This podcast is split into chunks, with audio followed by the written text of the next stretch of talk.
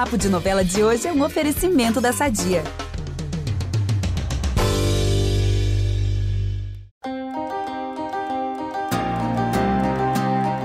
Ataque de sucuri, perdão do velho do Rio, reencontro de mãe e filha. Nossa, parece até capítulo final de novela, mas são apenas algumas emoções que vão rolar muito em breve em Pantanal.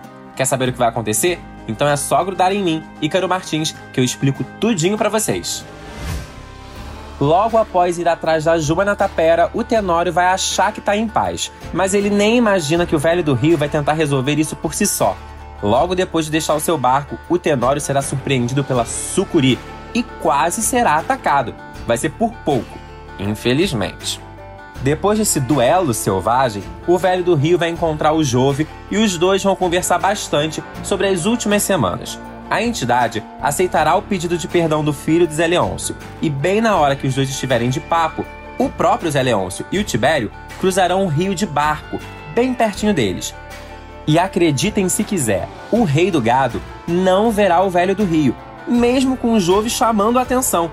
Eita, que mágica é essa? Já na fazenda do Tenório, Guta e Marcelo seguem entre tapas e beijos. Apesar de brigarem muito sobre os negócios do pai, os dois vão se declarar mais uma vez e Guta dirá que quer ir embora dali. Mas antes disso, ela quer ver a mãe. Por isso, o casal vai partir para Tapera da Juma.